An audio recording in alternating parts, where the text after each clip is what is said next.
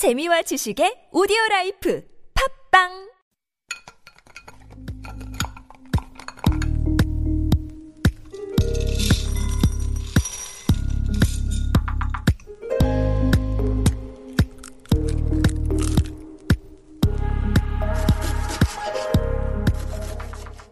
Hello, hello. My name is Matthew Chung. Welcome back to Super Radio. This is Korean Delicacy on TBS EFM 101.3. I've been a chef now for over 12 years, cooking all around the world, and Korean Delicacy is all about the most delicious things to come out of Korea. Last weekend, my wife and I took a trip to Yongpyeong. It's about two hours east of Seoul in Gangwon Province, three hours with traffic. It's an area that's known for its ski resorts. We did not ski. We stayed in a pension with six other friends, and we did nothing but eat the entire weekend. When we departed Seoul Friday evening, our car was something to behold.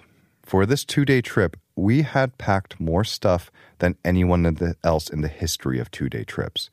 Here's a quick rundown of the contents of our car two stock pots, one cooler containing six kilograms of beef short ribs, four packs of sundaeguk, blood sausage soup, one package of tteokbokki with fish cakes, five packages of ramen, one container of shredded chicken, one container of chicken stock, one head of cabbage, three kilograms of potatoes, five kilograms of sweet potatoes, one kilogram of chestnuts, one butternut squash, also known as a tangkong hobak here in Korea, one kilogram of chamsongin mushrooms, two large containers of salad greens, one kilogram of tomatoes, half a dozen lemons, one parsnip, half a carrot, one carton of eggs, one loaf of sourdough bread, one pepper grinder, 500 milliliters of olive oil, one mung of onions, one bag of peeled garlic, one pepper grinder, sea salt, 500 ml olive oil, two bottles of mead, one bottle of yakju, and one small backpack of clothes and toiletries.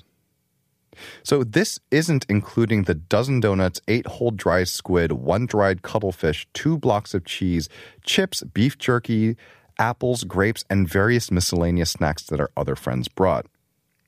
In the 40 or so hours we spent in Yongpyeong, we were asleep for about 18 or so of those hours, which means of the remaining 22 hours we were awake, we ate about eight times, cooking about half of those meals.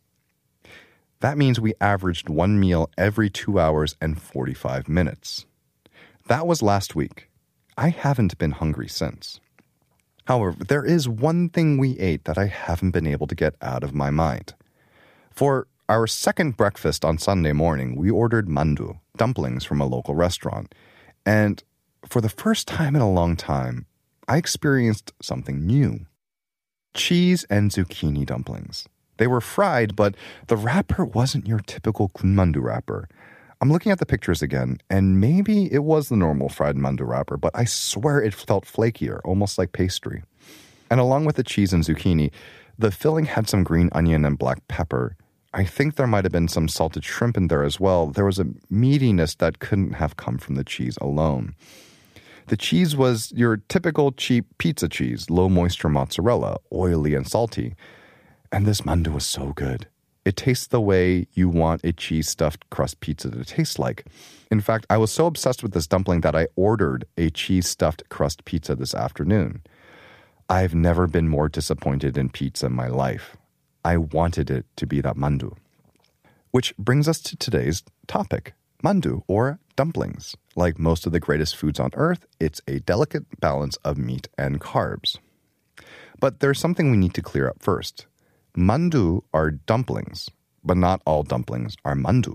That is to say, the English word dumpling can refer to a cooked piece of dough that either has filling or it can be unfilled.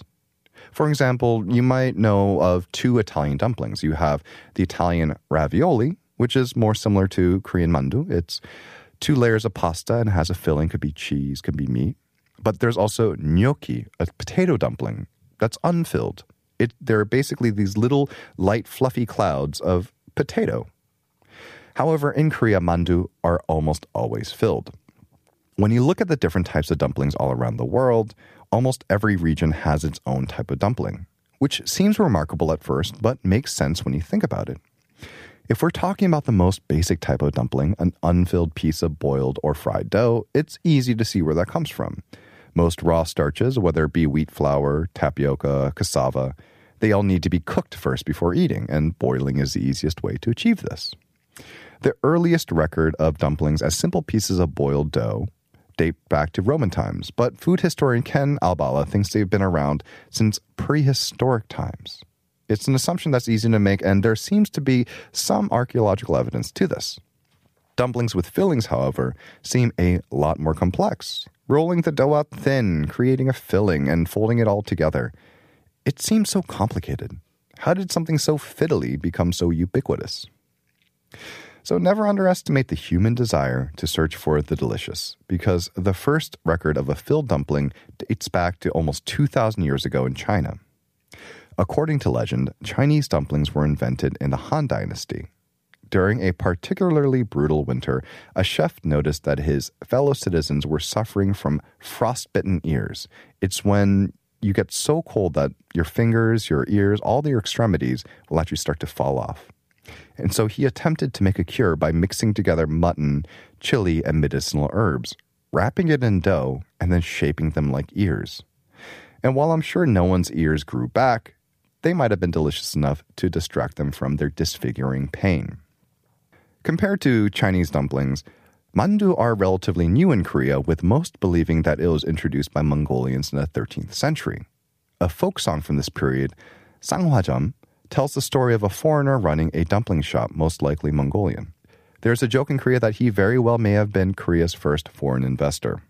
However, others believe that mandu may have been introduced to Korea via the Silk Road, which may explain why such similar sounding dishes appear in Korea to modern day Turkey.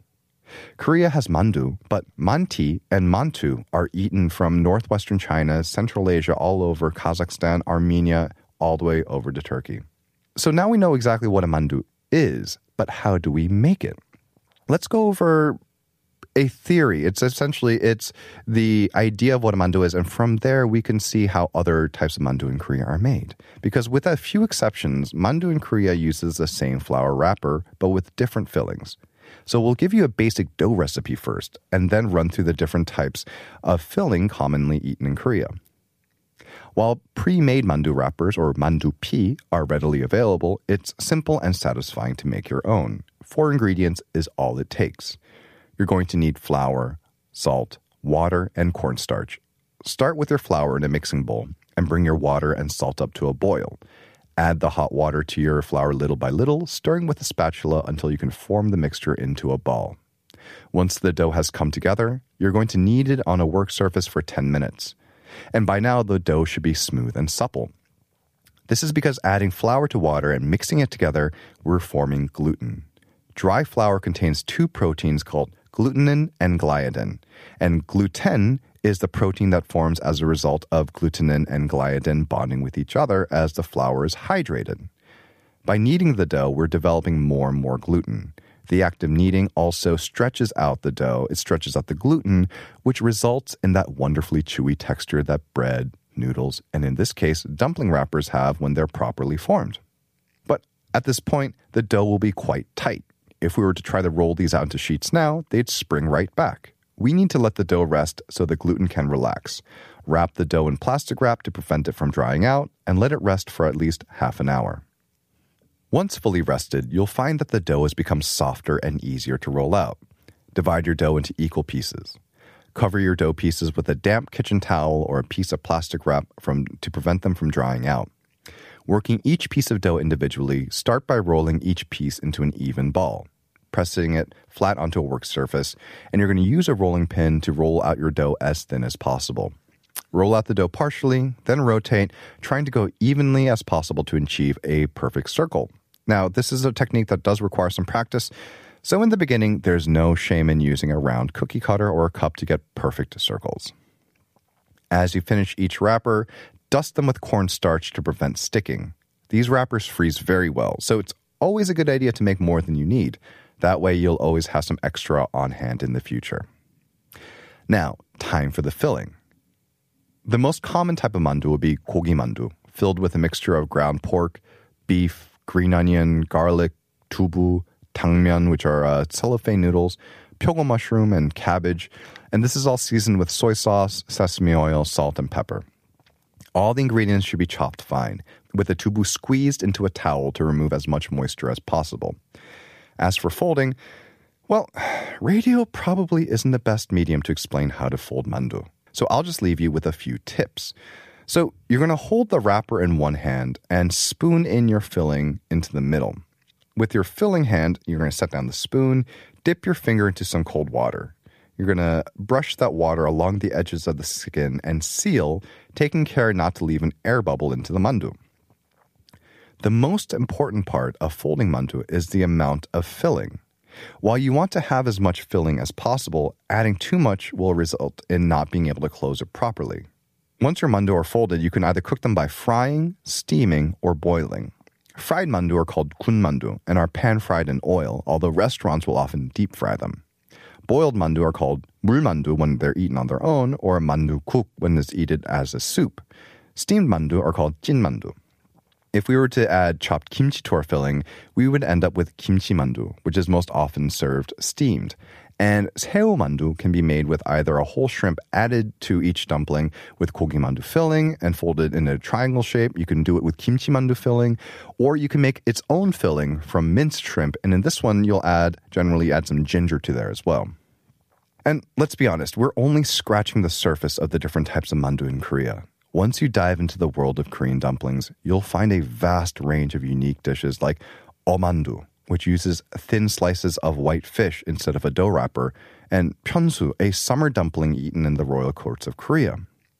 With fillings ranging from beef and pork to things like pheasant and winter melon, the dumpling is a blank canvas with infinite opportunities.